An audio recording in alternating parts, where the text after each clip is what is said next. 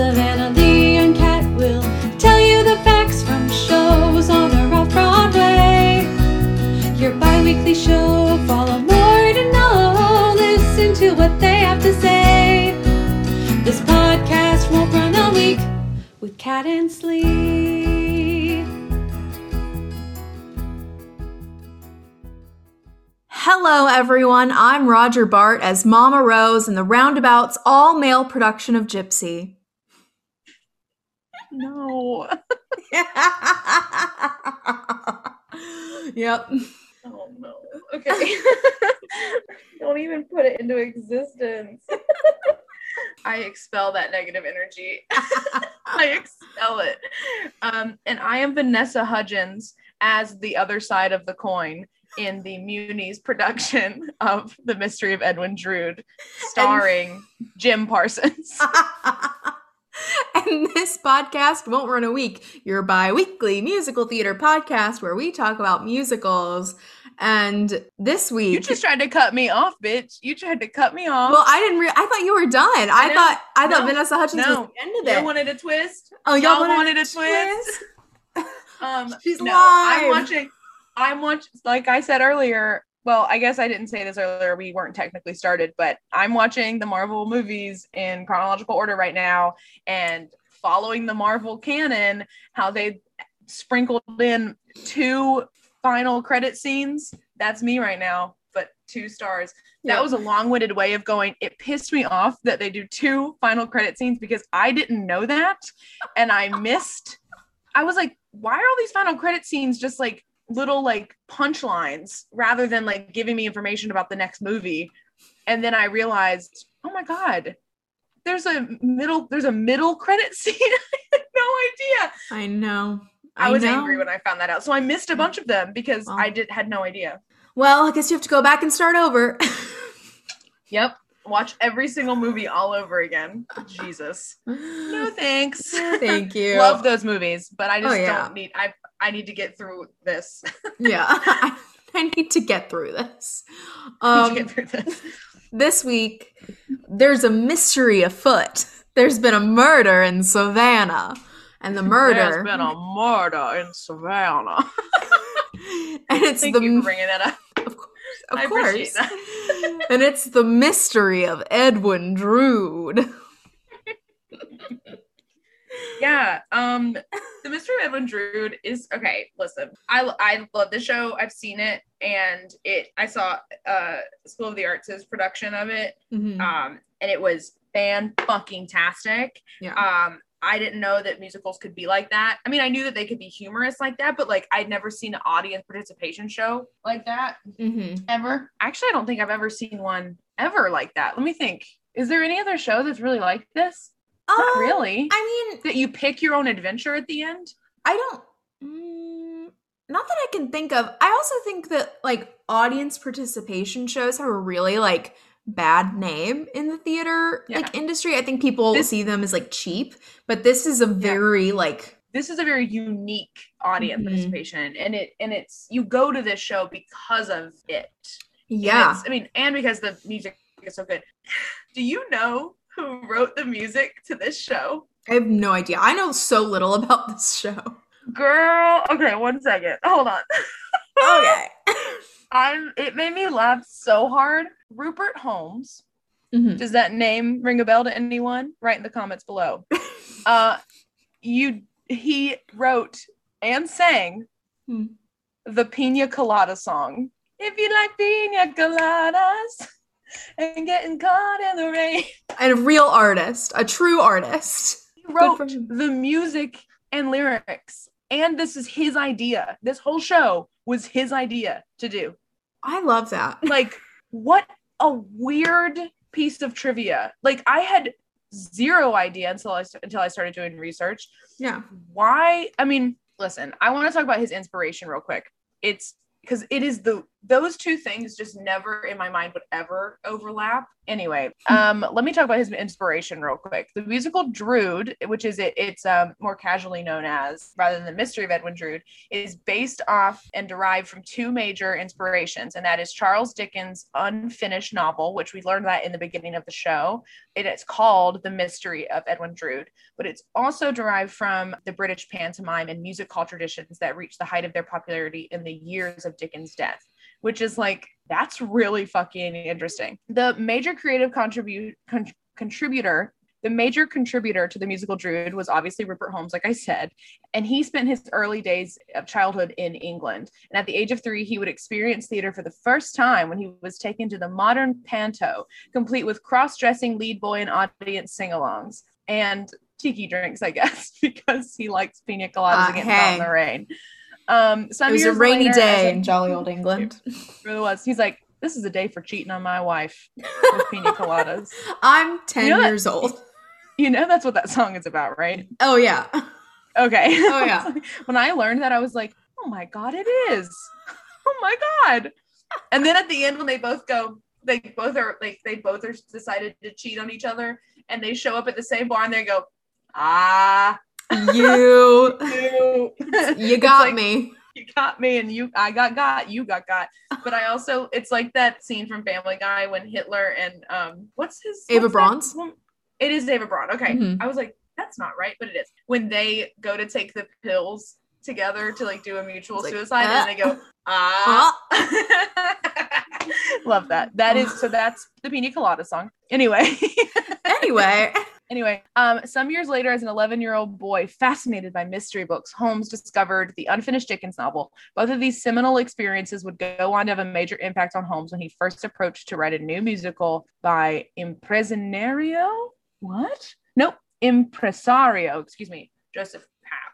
Which, okay, listen, uh, Joseph Papp is a uh, theatrical producer and director, so they they teamed. It's just such a random crossover from I, when I read that, I was truly blown away. I had no idea. Drood is an unusual part of Holmes, featuring the book, music, lyrics, and full orchestrations of the show. Though Holmes believed no Broadway creator had done this before, and despite frequent mentions of this feat, in articles and reviews of the show, the practice was not entirely uncommon in the days of musical theater songwriters, including Adolf Philipp, who were previously credited with books to their musicals. However, none of these composers, liber- uh, librettists had ever written their own orchestrations as well. So th- this was like a big deal. He thought it was a bigger deal than it was, which is hilarious and like Yeah. very on brand for me. Me too. I don't think anyone has ever done anything like this before. I'm a gonna podcast start- about musical theater. I'm gonna start a podcast about musical theater. No one has ever done it before.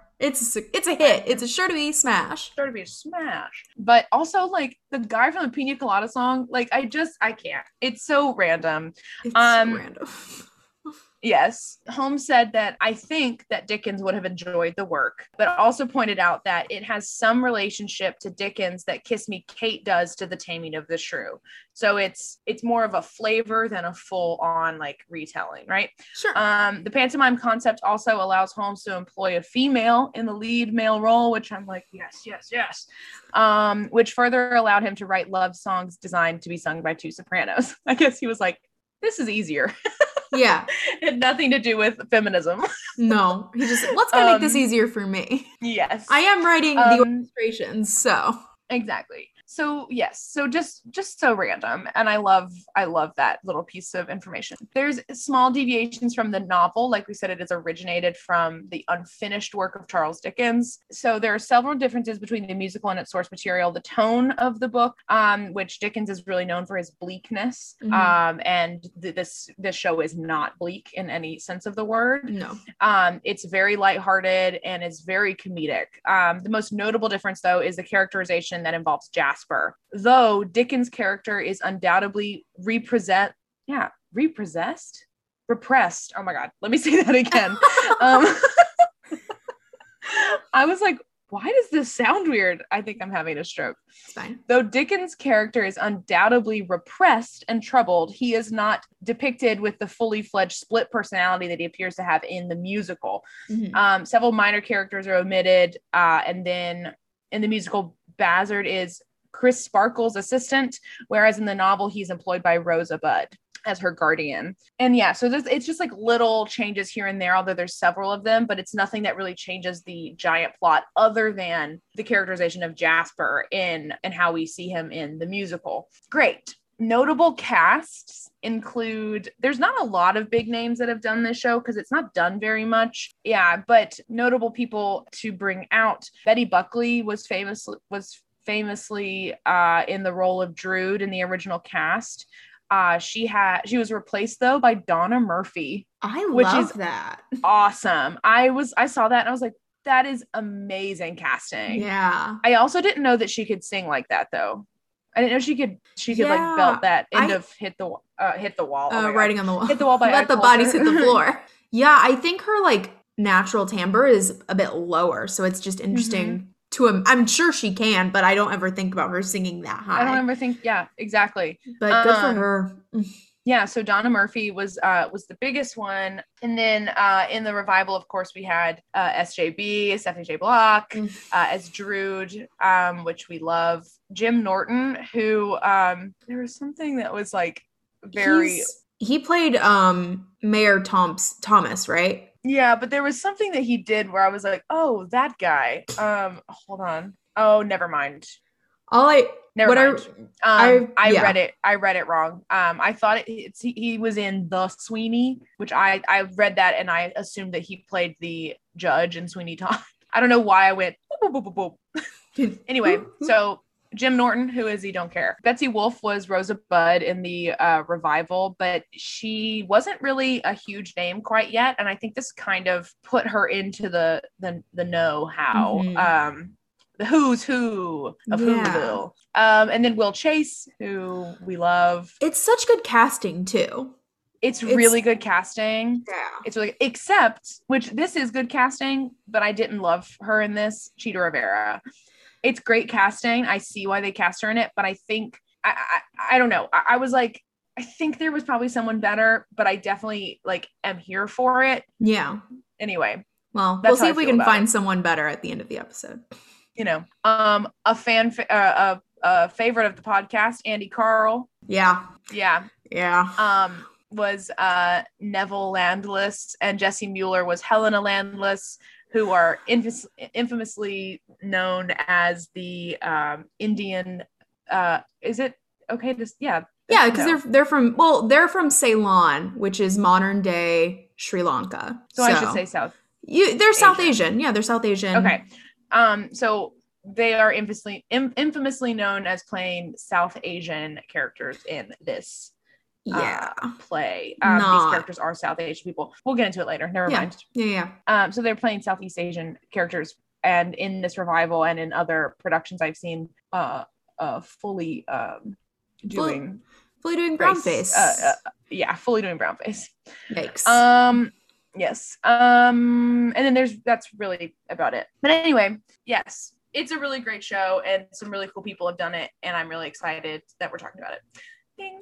Not the longest synopsis in the world, but it's also not the shortest. So buckle up. Um, so Act One opens as the members of the Music Hall Royale circulate among the audience, introducing themselves to the patrons. More and more members of the company add to the growing noise until the music begins and the chairman of the proceedings burst forth with the show's opening number. There you are. Great opening number. Incredible. It's so good. And it really just Yeah. sets the like tone for the experience Absolutely. you're going to have. I well, love and it. it also sets it sets the stage that like we're going to be using you. You're a part of you're you're a you're a part of this Yeah. ensemble of Yes. characters as an audience member. Yeah, Yeah. I love that. Mm. Um, they then introduce John Jasper, the Jekyll and Hyde choir master, who greets his young nephew Edwin Drood in the song "Two Two Kinsmen More Than Brothers." We know no next of kin. That that song gets stuck in my head. I'll just be walking around and I and I'll just be like, "Two Kinsmen More Than Brothers." I just you know. Anyway, that's Yeah. not important, but it does. Um, where they express their strong friendship. Drood is engaged uh, to the fair Miss Rosa Budd, who Jasper's mu- who is Jasper's music pupil and the object of his mad obsession. Hmm. Mm. Um, Rosa Budd's suspicion of the of suspicion of the obsession is confirmed when at her next lesson he asks her to sing a song he has written, Moonfall. It's so creepy. Yeah. it's real rapey. Um, Yeah. no, that's not. I shouldn't say it like that. It, it's, just- very it's very phantom, lustful. phantom. Yeah, it's very phantom and pristine yeah. energy. Yeah. Um, Um an innuendo of heavy love song from Jasper to her. The song is beautiful, yeah. But it's a creepy scene because he's also like at the piano, like looking at her, like, yes, sing my angel. Gross. The kindly um Reverend Crisparkle and two exotic oh no, I don't want to say it like that. The kindly the kindly Reverend Crisparkle and the two immigrants, uh, they are um, Helena and Neville Landless arrive. Neville is immediately attracted to Rosa, which makes him a rival of both Edwin and the secretive Jasper. Something I do want to note we are very aware, it's like a drowsy chaperone situation. We are aware that these are characters playing character, these are actors playing characters. Yeah. So it's a show within a show. yeah, because their their cast is like, oh, you're Alice whatever, and you're as Alice Stephanie J. Block playing Alice whatever, playing Drood. exactly exactly so there's that conversation of i i think that it's meant to be which doesn't make it right especially for this kind of it's still brown face Yeah. but it's we are aware that they are a white person playing a southeast asian person but that's not it's still not good i just think that is why it's been white person white person white person you know? Because i was like why is no one play why is no southeast asian person ever actually play this? Why is it always a white person? I and i think it's both sides of the coin. Well, I also think that um Broadway's racist, and I I think absolutely. because when working on dreamcasting not to go off on a tangent we could you know move on very quickly but i was very specific that i wanted to cast south asian performers as the landless siblings. Uh, that's what i wanted to do. And do you know how difficult it was to find south asian broadway performers? Yeah. They are like non-existent because they're not getting cast in Mhm. anything. Even even fucking aladdin. Yeah. Even in fucking Aladdin, like it it's just wild to me that like Broadway producers and casting teams, hopefully this will change, but at least in the past, uh, even up to 2019, are just casting like, "Oh, you're a you're a brown person, you can play whatever." awful And it's like it Awful. just is really gross and it, it I personally don't think there's any excuse for it. no Period. Of course But, not. um yeah unless you're trying No. to tell a story that like Helena and Neville are like British expats and they moved there when they were kids, which was something that did happen back in the day. I've seen a little princess, you know? But unless it's something like that, then and even then there's no reason to have them in brown face. No, exactly. And and I'm I was not getting at that it Oh, yeah. makes it okay. I just want to put that out there. But I just am saying that I think that's why the casting has done that. I think that's the like excuse. Yeah. But it's what is what's I think the difference between this and Drowsy Chaperone, which again we'll get into it, but I think it's something we should really touch on is like Drowsy Chaperone is is like being being offensive and it's purposefully being offensive to show how offensive it was to do that back in that time you know like to cast a white person as a hispanic person and a chinese person Yeah. and it's it's not a like it's not a like good impersonation. It's actively being being not good. It's not like they're making fun of anyone but they're actively not trying to be like you are going to play a very true to form hispanic person or and chinese person. You're actually what's actually happened is you're mimicking people who did such a poor job back in the day to point and like laugh at, at the person who tried to who did brown face back in the day.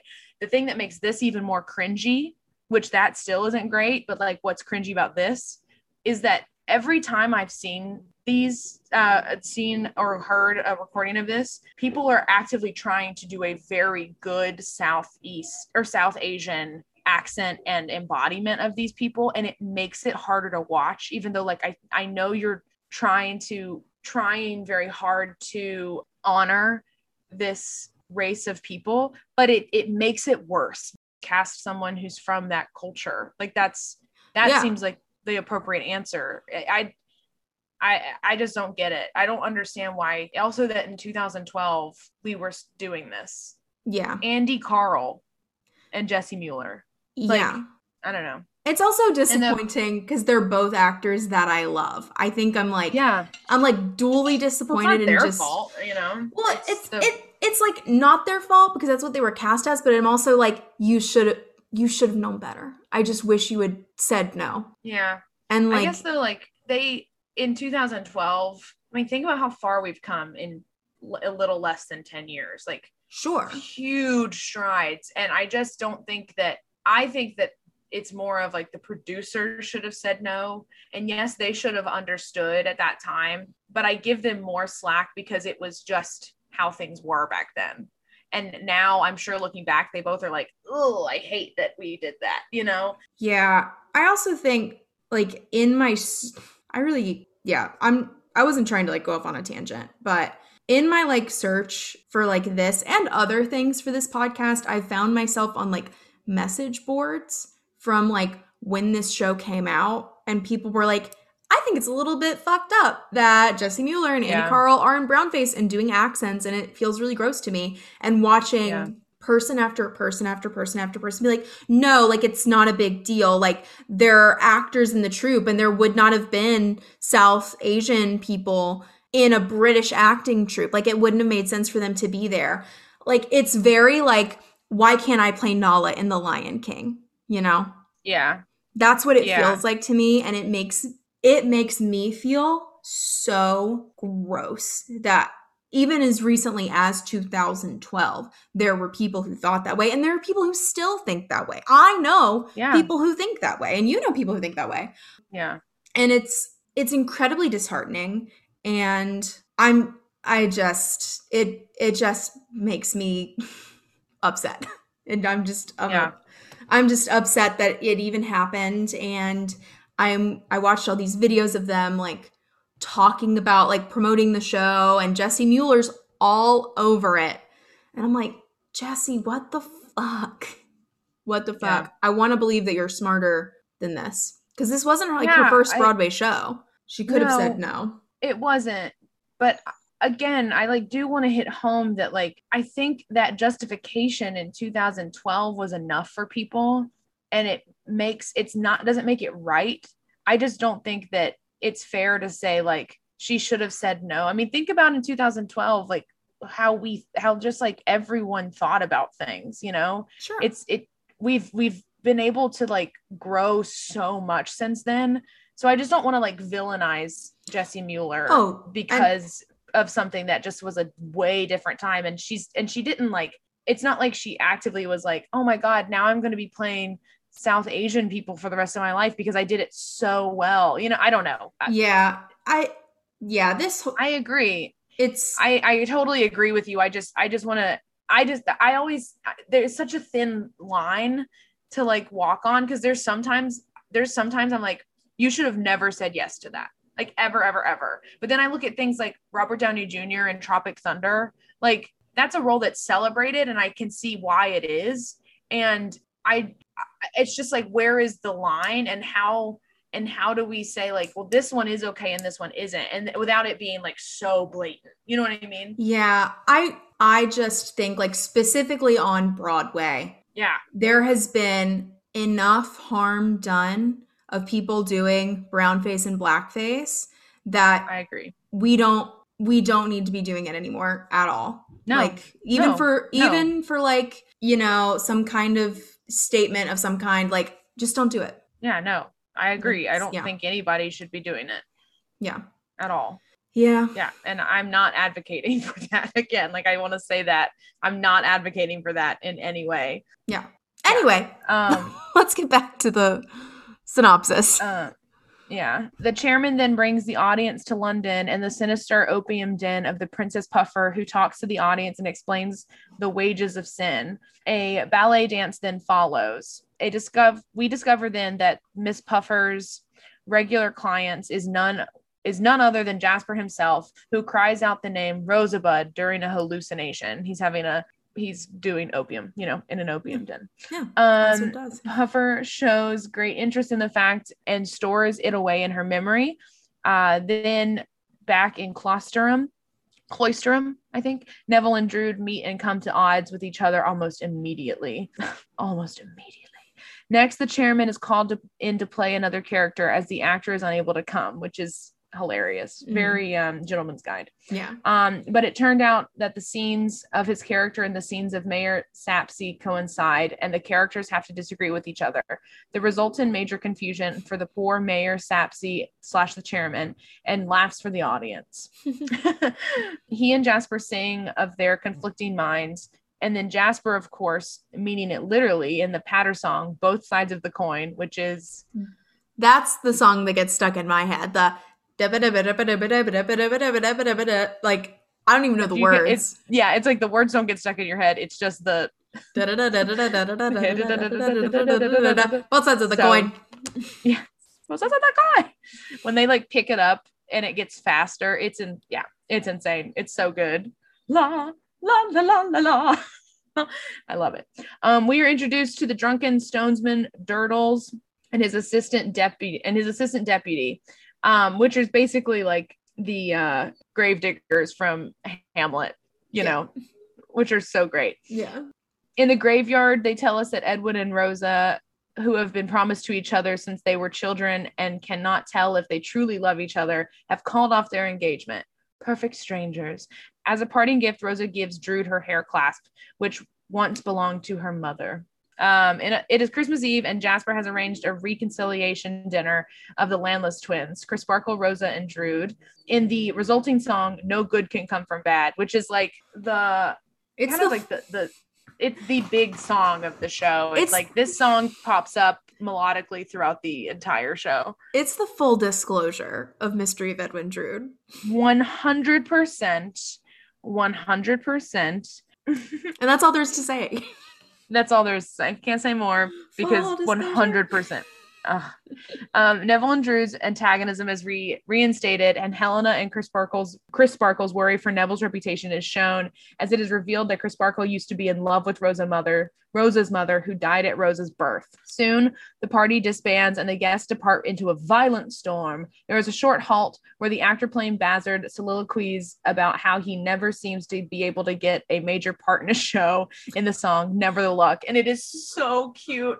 Like everyone leaves, and he just stands at the front of the stage and just never the look. It's just so it's so cute, um, and such a great like deviation from no good can can come from bad to him being like, Yeah. I just want a good role in a show. Yeah. Me Please.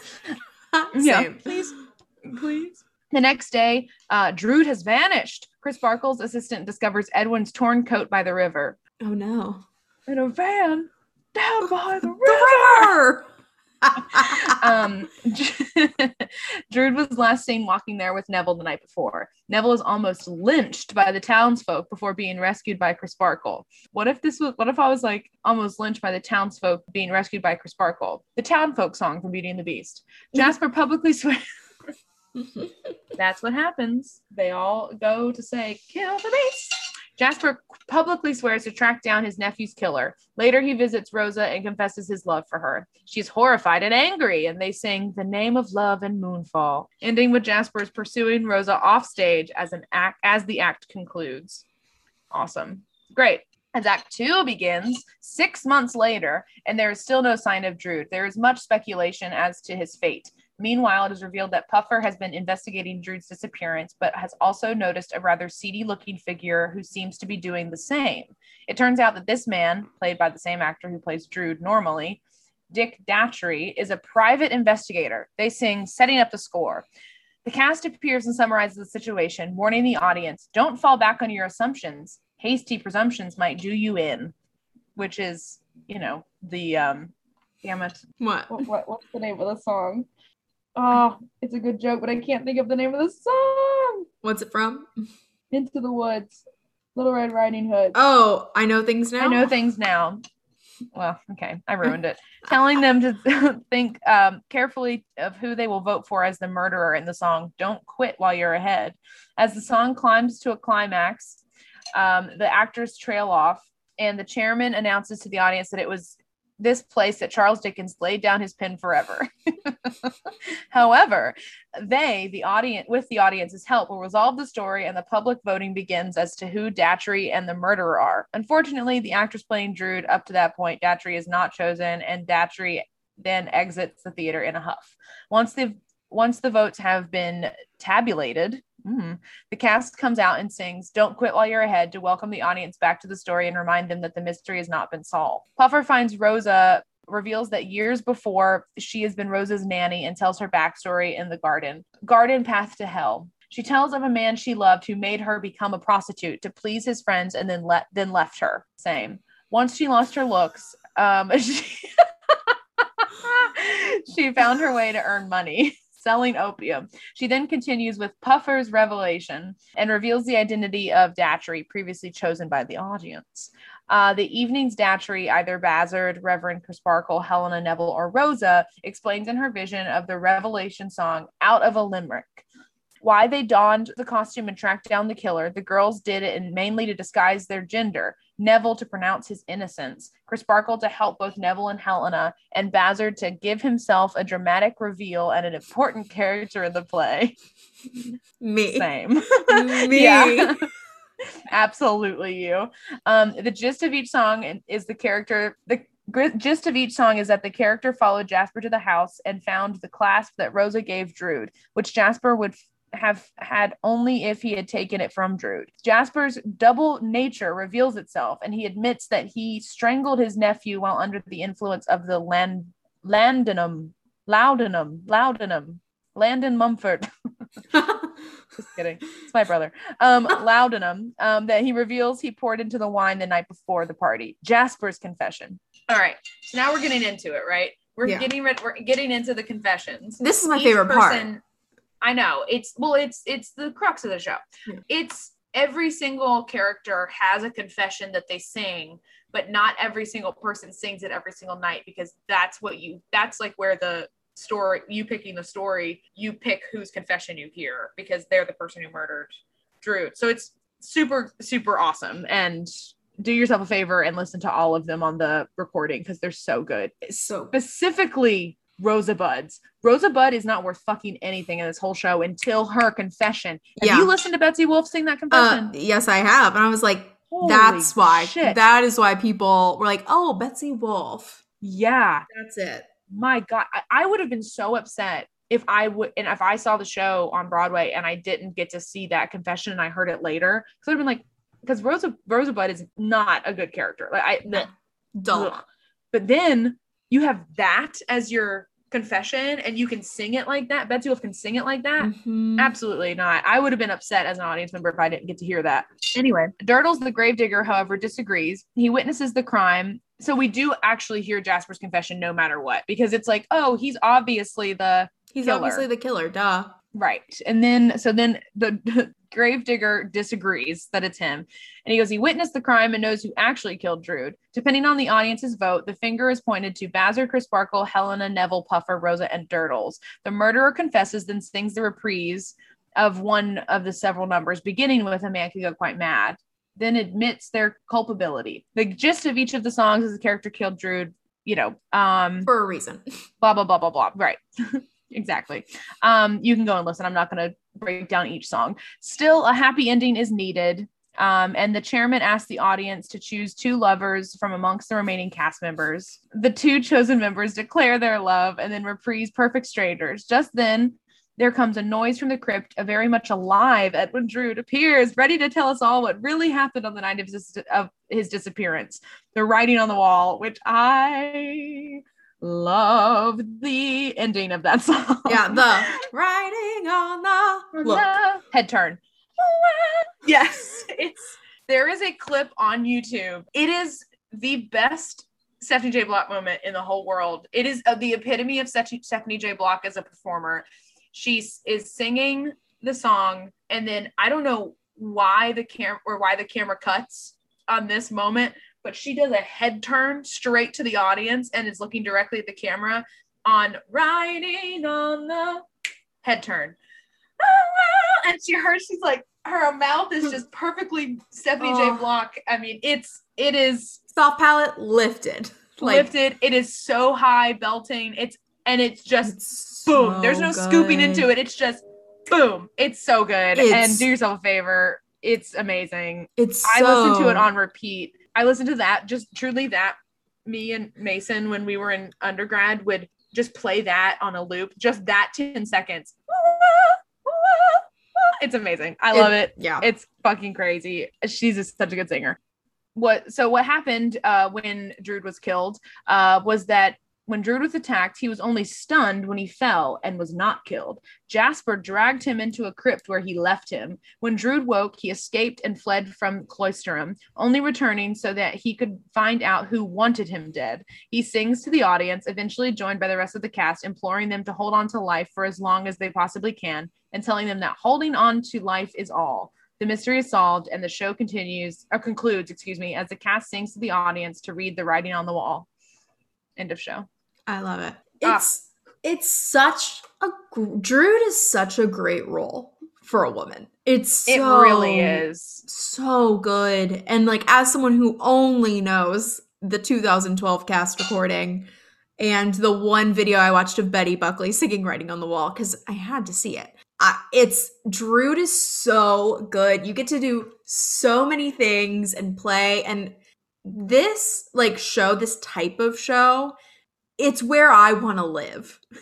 You know, where you're you're a character playing another character, you're also interacting with the audience, and it's a murder mystery, like a, Dream. dr- a dream, a dream.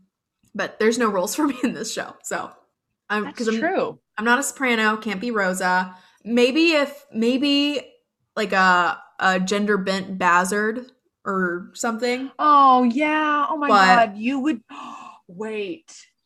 You should put that in your book. You think so? You really should. Okay. It would be so cute. Never Yeah. Yeah, I think that's the that's the only character that I could plausibly play, and they would have to gender bend it. So Broadway, yeah, Yeah. See, and I'm over here like, when can I play Drood? Yeah, of duh. I'm very Ugh. much a Drood. Well, you can put it in your writer. Like I'll only play Drood if Kat plays Yeah. My Yeah, exactly. Yeah. Oh man. Oh, But- but this show is so fun. And it is, it's visually really stunning. Mhm. Sorry, I got distracted by how good my hair looks. Well, likely podcasting, a visual medium. It's okay. I've been looking at my curls, and I'm like, mm, yeah. It's just like air drying, and it's never like, I know it's not like the greatest my hair's ever looked, but air drying, it doesn't usually look as effortless as it looks right now. Um, anyway, sorry, maybe it's Maybelline, maybe she's delusional. yeah, uh, this show is visually stunning. It's interesting. Like the cast is very interesting when it comes to like the different roles. I mean, there's a lot of men, but it doesn't feel like a male dominated piece. But I think because Drood is a woman, yeah, you know, um, and there's a lot of women in this show. yeah. Um, I I, shouldn't say a lot. There's three women in this show. Well, well, you've you've got Drood, Rosa, Princess, and Helena. So you got four women, yeah. and then you have Oh, and ma- Princess Puff. Oh, you said Princess. Yeah, you've got the mayor, John, Jasper, Neville. But I mean, yeah, I'd say it's like pretty evenly split as far as Pretty shows balanced. go. It's pretty balanced. Um, because normally it's like well, especially be- it's like Newsies, all men, and then the one female role. one woman. Yeah. And then um I it's also like really expansive for women in like the different roles that you can play. There's not just Mhm. like one ingenue and then no other women. It's it's Princess Puffer, a like really good I sorry, I said one ingenue. I meant to say one ingenue and then like one older woman who's like a mother who was on stage for one second. Yeah, It's a badass, strong woman Yeah. who's like the quote unquote female villain, but she's actually not, you know. Well, um, but she's that trope.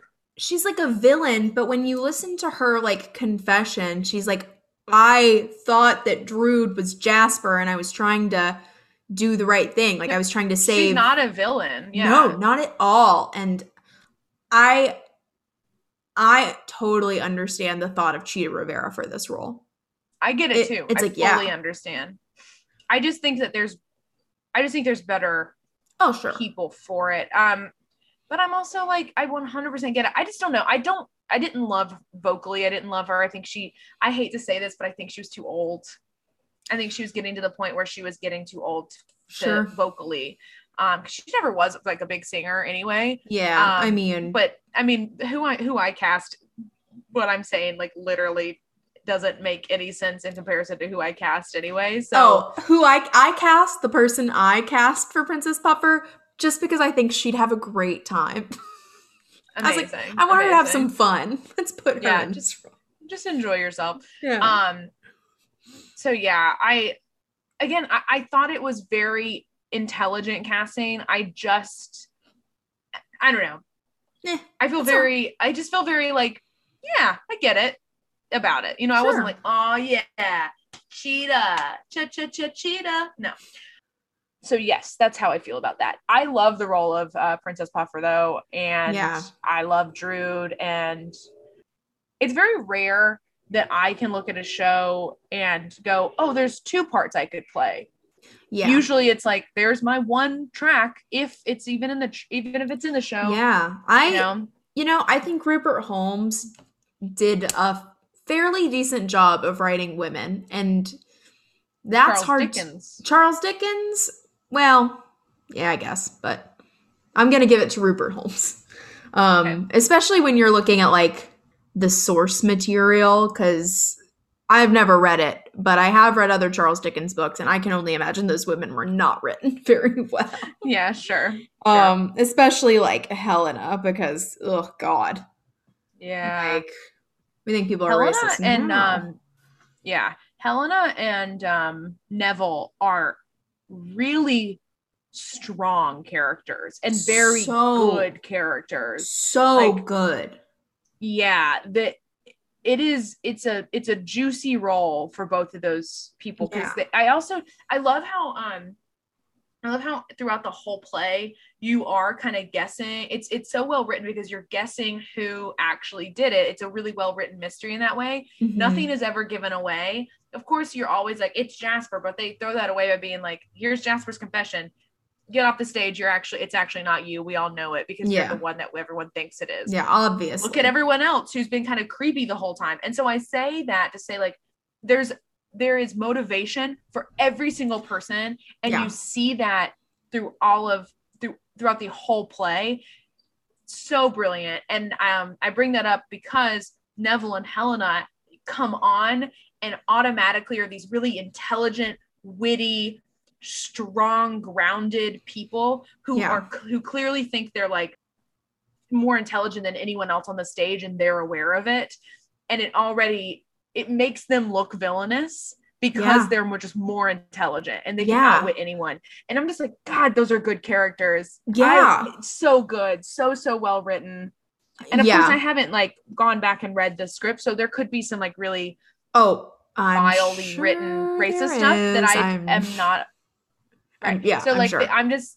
i'm just like not um i'm But- just not aware of that so i don't want to speak to that but i i think from what i can remember the material is really makes those two act makes those two roles really really juicy acting roles in this show Yeah, and it, it's unfortunate about like what's yeah. What's what been the- done? yeah Yeah, I think. Yeah, it, it is really disappointing because all like you know it could be such a great opportunity for someone who is not white. To do it. yeah, it. yeah but I, you know, I think that this, it both surprises me that it's not done super often, but it also doesn't surprise me because the music, there's a lot of elements there's so many elements. I think it's the kind of show that could be done often and do well because audiences love participating. They love it. Mhm. They love it. Well, but- it's but there's a I say there's a lot of elements. I mean, there's like a there's a lot of elements to like why I think people don't do it. Uh, and it's really layered as well in the sense of why people don't do it. I think it's the cast is big. Every single person has to be leading, Yeah. leading quality people.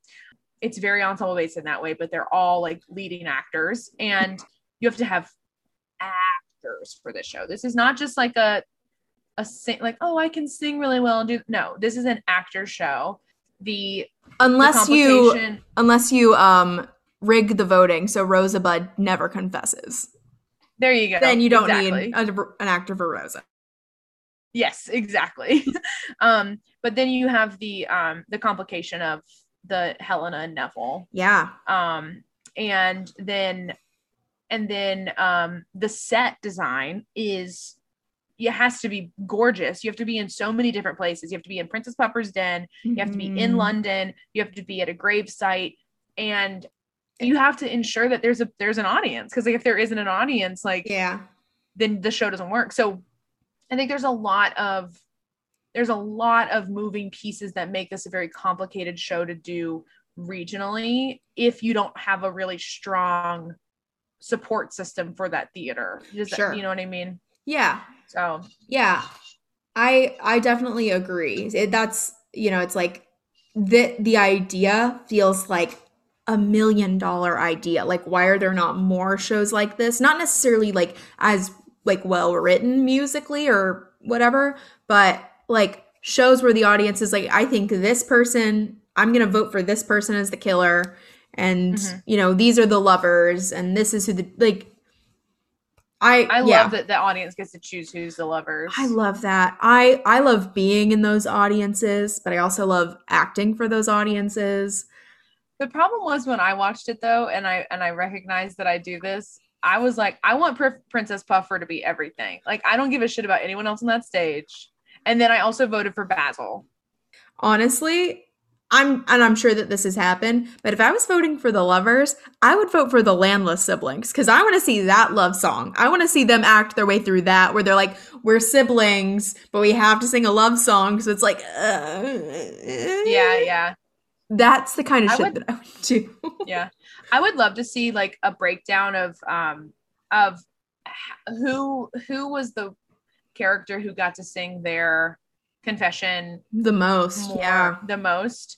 Um, I bet you it was Chita Rivera. I bet Sure. I mean, people want to see Cheetah do shit. I get it. exactly, I get exactly. it. I get it. Yeah.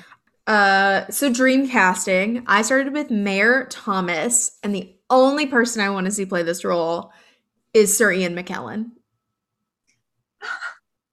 That's Wait, it. okay, sure. I only have one as well. Great. Um, but mine is Jefferson Mays from Gentleman's Guide. He's good too. He's good Mhm, too. mhm. I was really surprised when I listened to the recording that it wasn't him. Actually, Yeah, I think they do have similar voices.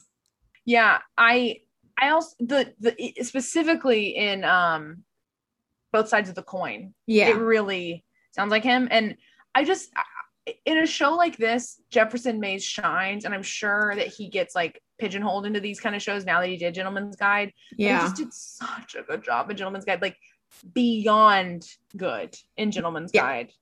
That I would just want to see him do All of it. everything. Mm-hmm. No, I get that. He's Ah, he that's so good in Gentleman's Guide. that's really good casting. I like that. And he would you. he would do really well. He he can I command a never stage. know his name. Right. Yeah. I never know his name. I always have to look it up. I can always forget it. Um, it's such a it's such a white guy name. I want it to be it- something more special. Yeah. um, Jefferson though is not is a is a pretty interesting name. yeah. Anyway, that's who I chose. Anyway, um so the next character I have is Drood, our star, our leading lady Mhm. slash man.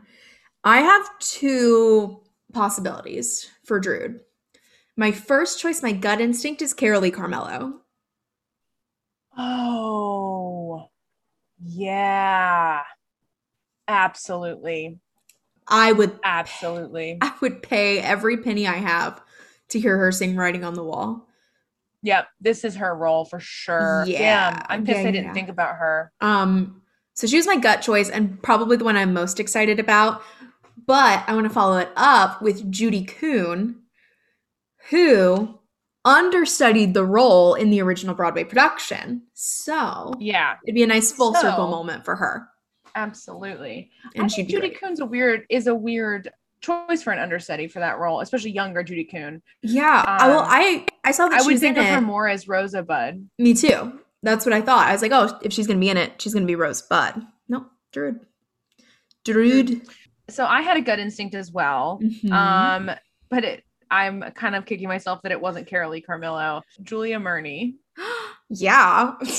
yeah. right? She would be so I think that she would be so fucking badass in that role. Yeah. Ugh. Yeah, very different from Stephanie J. Block and Carolee Carmello, but I would Yeah. I think it would be a great role for her. So yeah. She'd bring a lot of grit to the role, which I would like. absolutely. Oh, Well, yeah. like she's absolutely someone who she's more of a Betty Buckley. Yeah. Yeah. Yeah. Yeah. Mm, I Yeah. like that. I like Yep. that a lot. Yeah, that was Um, my gut instinct. Yeah. I mean, it's a good gut instinct. The next character I have is Rosa Bud. Me too. Um, who do you have for Rosa? I'm guessing you're not comfortable with the one you put, so you're no, no, no. I actually I I like my Rosa, but I thought I would let you go first since I went first for Drood. I like who I have too. It feels kind of like a obvious, like, okay, like, yeah, she'd be good, I guess. Uh Denée Benton. I also have Denée Benton.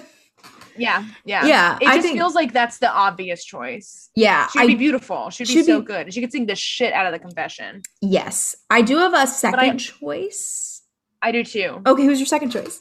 Phillipa Soo, but it feels obvious again because Yeah, I get no that. one, I mean, because of, uh, I mean, Great comment is just yeah. yeah. I I did not think of Phillipa Soo. I don't know why because I did think of Denée Benton, but I did think I think Eva Noblezada would be a very I almost interesting. Put her in this show. I almost put her in this show as Druid. Mm, hmm I don't see. I've never heard her sing in her soprano register.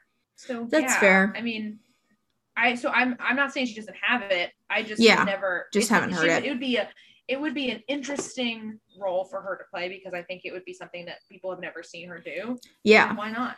yeah. Yeah, I, I I I think she'd be an interesting choice. The next character I have is John Jasper. And again, I only have one choice for this, although I do think Will Chase is excellent casting. I, I Excellent it's casting. really such a great role for him. But I would love to see a younger Brian Darcy James. Mm-hmm. absolutely, Mhm. absolutely. He's just a I'm little, very much on board. A little too old now, but ooh, Yeah, little too old. he would kill yeah, it. yeah, that'd be good. Um, I'm not, I'm not, so I'm not like crazy about mine, but I'm also like not Sure. kicking myself about it. But this is, I wanted to like explain my criteria. Sure. Um, I want Jasper to have a like inherent, inherent darkness to his quality and of tone and just in, in a general like aura, have like a Mhm. darkness to him. Yeah. And I really had a hard time figuring out who that was, but my gut instinct was to look at someone who has been in like American Idiot, Spring Awakening, that track. So I think Sure. if you understand what I'm getting at, John Gallagher Jr. is who I put. I get that. I think that's a good choice. I like that. It's a good choice, but I just I don't necessarily know if he has the like classic acting chops, classical Ye- acting chops for this. yeah. I would love to see I him love him. Yeah, I'd love to see him do something like this, just to like see Yeah. what it would be like. No, but I think, Oh, you know, yeah. it would be so good. Wesley Taylor. yeah, he was on my list, but I was like, you know what? It, yeah, he this this is definitely Wesley Taylor's role in this show. Yeah, it is. I didn't even think that he that is the embodiment of what I'm getting at too. Yeah, yeah, he would be really good. John. Gallagher Jr. would come in the room for it, but I think Wesley Taylor would get it. Yeah, I like that. Mm. Uh, so Princess Puffer. Yeah. Just I have one. I have one person that I I have-. I, I also have one. Um, and just to remind everyone of my criteria, I picked this person because I think she would just have fun. I think she's she's done a lot of like really earnest work, and I want to see her do something fun. So I cast Lea Salonga. oh my god! I think she could do it. I oh I think she could do it too, but I don't think that this, I don't think anyone would call her in for it. Yeah, that's true. But I think she would be great. Such a weird. Yeah, yeah. She would be amazing. Yeah. Mhm. She Oh. has a. She has a, a, a. It's not a typical grit, but it's her kind of grit. Yeah, I mean, it's a darkness that I think would be really, really mesmerizing in that role. yeah, I mean, she has played Mrs. Lovett before, so Yeah. she's definitely capable. I I just don't think people don't see Lea Salonga and think Princess Puffer, No, no. but she could absolutely do it. yeah. So that's my Princess Puffer. So mine is if I'm gonna get into like why I chose this, it's Sure. because I fucking wanted to.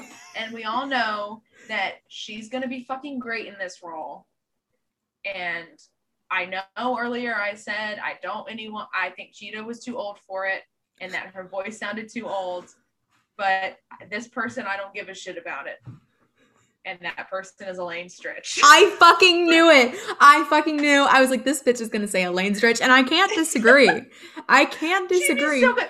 Imagine the part when she goes, um, whatever, whatever, shit. Oh, excuse my language. Where now? Where was I? Oh yeah, shit. Like that. yeah, Elaine Stritch would be so good. So very. good. yeah, she would be so good. And I mean, I would see Elaine Stritch do anything.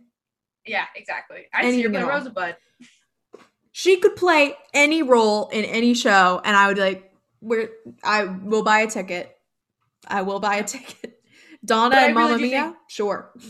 I mean, honestly though, but no, Princess Puffer is her role though. I think she would be Yeah. so good. Yeah, yeah. I think She she would be great. she comes out though in not in not in traditional 1800s garb. She No. comes in a long shirt, flats and tights, and she's like, "I'm not getting in a corset. I'm not doing it." Yeah, So I'm just gonna wear what I wore to the theater today. I'm too fucking old for that.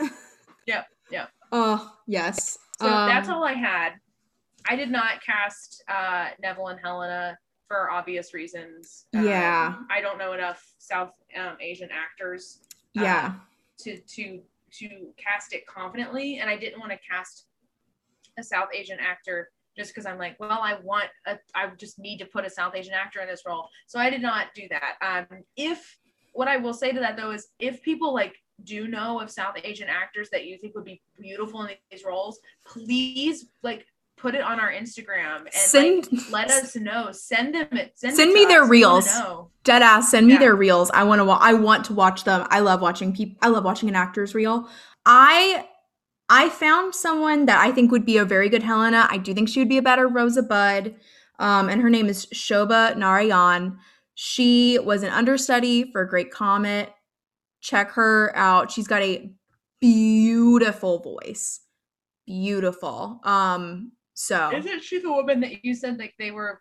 She was the first South Asian. Yes, actress it was to have a like- in like 14 years there was this whole article i found because i was just like please i need something she was the first south asian woman to play a leading role on broadway in like 14 years at the time it was insane. it was fucking insane That And- was in Great Comet.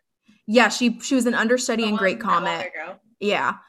So the the whole landless thing was just incredibly disheartening because I do try to believe like the best as much as I can, but this just showed me a lot of like the worst and like disappointing. But I think Shoba would be a great Helena. She'd be a great Rosa. She can play uh, whatever role she wants.